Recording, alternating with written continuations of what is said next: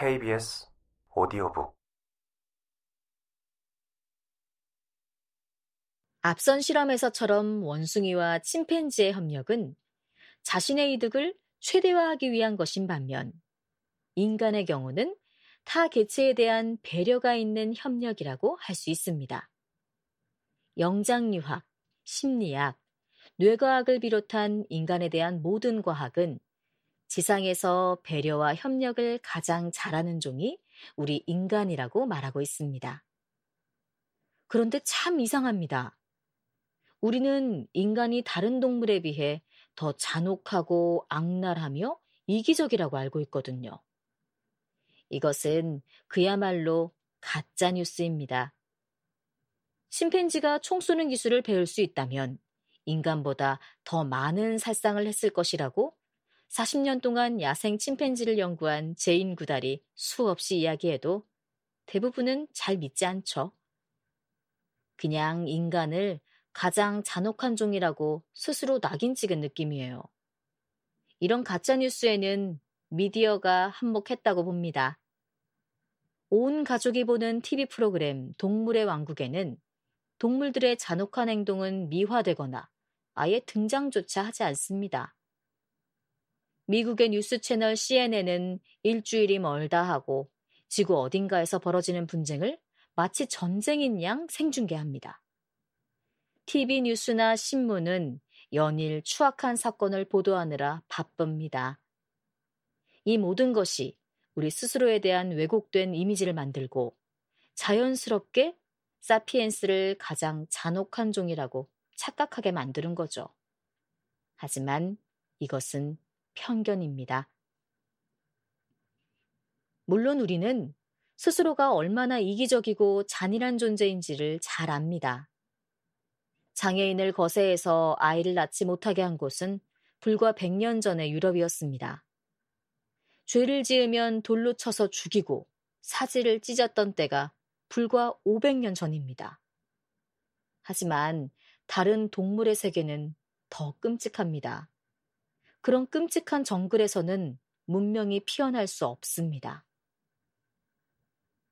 우리가 지구상의 동물 가운데 유일하게 문명을 이룩한 종이라는 사실은 사피엔스에게는 경쟁을 넘어서는 무언가가 더 있었다는 뜻이기도 합니다. 상대를 누른 승리자가 모든 것을 차지했었다면, 즉, 타인이나 타 집단에 대한 배려와 협력이 없었다면, 문명이 설령 탄생했을지라도 바로 파괴되었을 것이기 때문입니다. 누군가가 싸움에서 이겼지만 상대를 배제하면 안 돼. 우리 집단으로 받아들이고 함께 가자.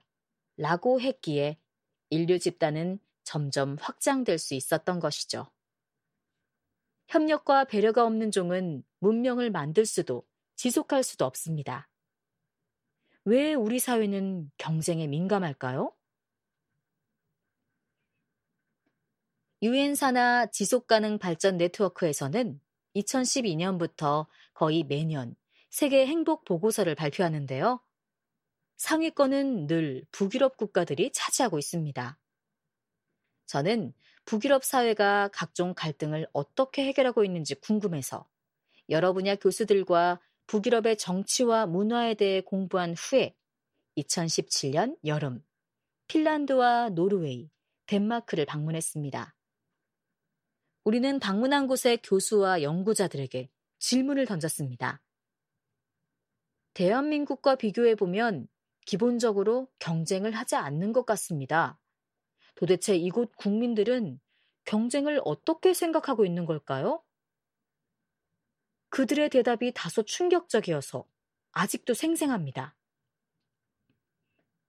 여기에도 경쟁은 있습니다.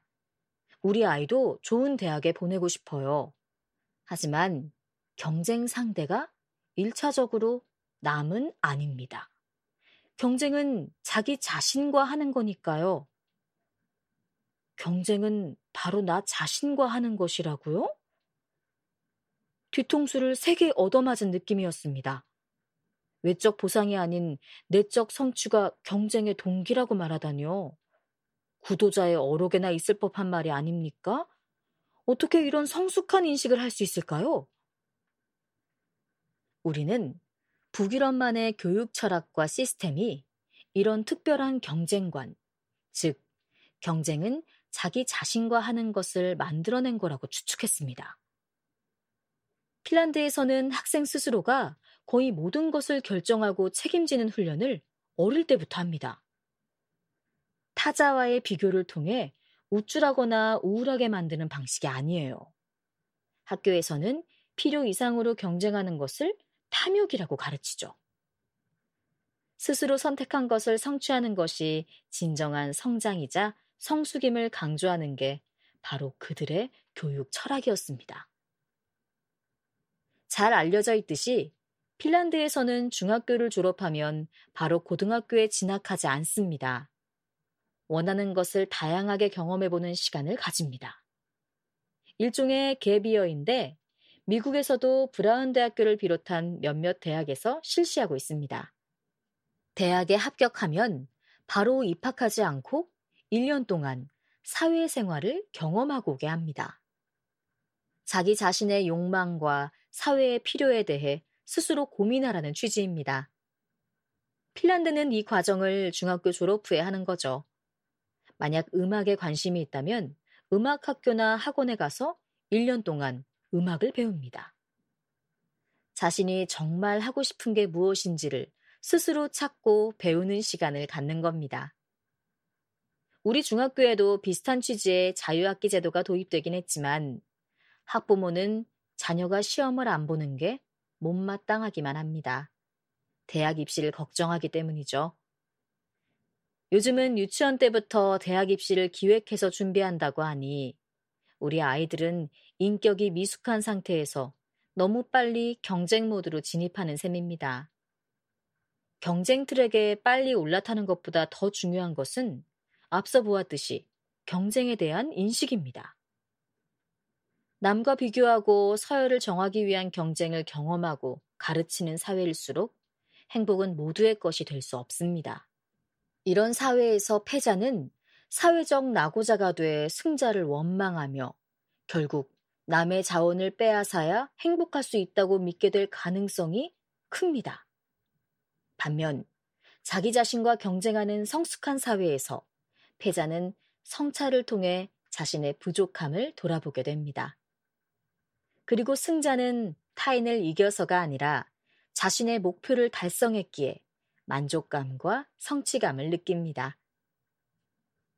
경쟁은 어느 사회에나 있습니다. 어떤 생명체든 경쟁은 피할 수 없습니다. 오히려 경쟁은 생명의 증표라 할 수 있습니다.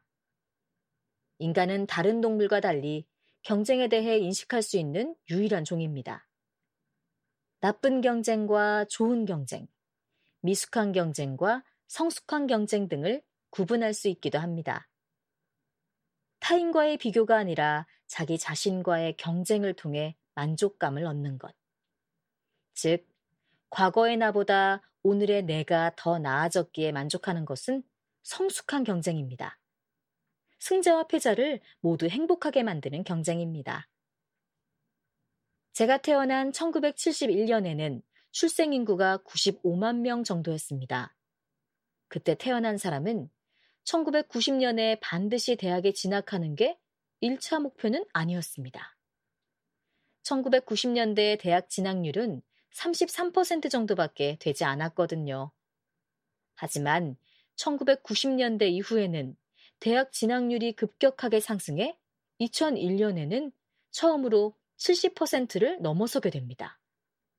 2008년에는 무려 83.8%였던 진학률이 최근 70% 선으로 줄어들긴 했습니다만 대학 진학률로만 따져봤을 때 우리나라는 교육 선진국이 분명합니다.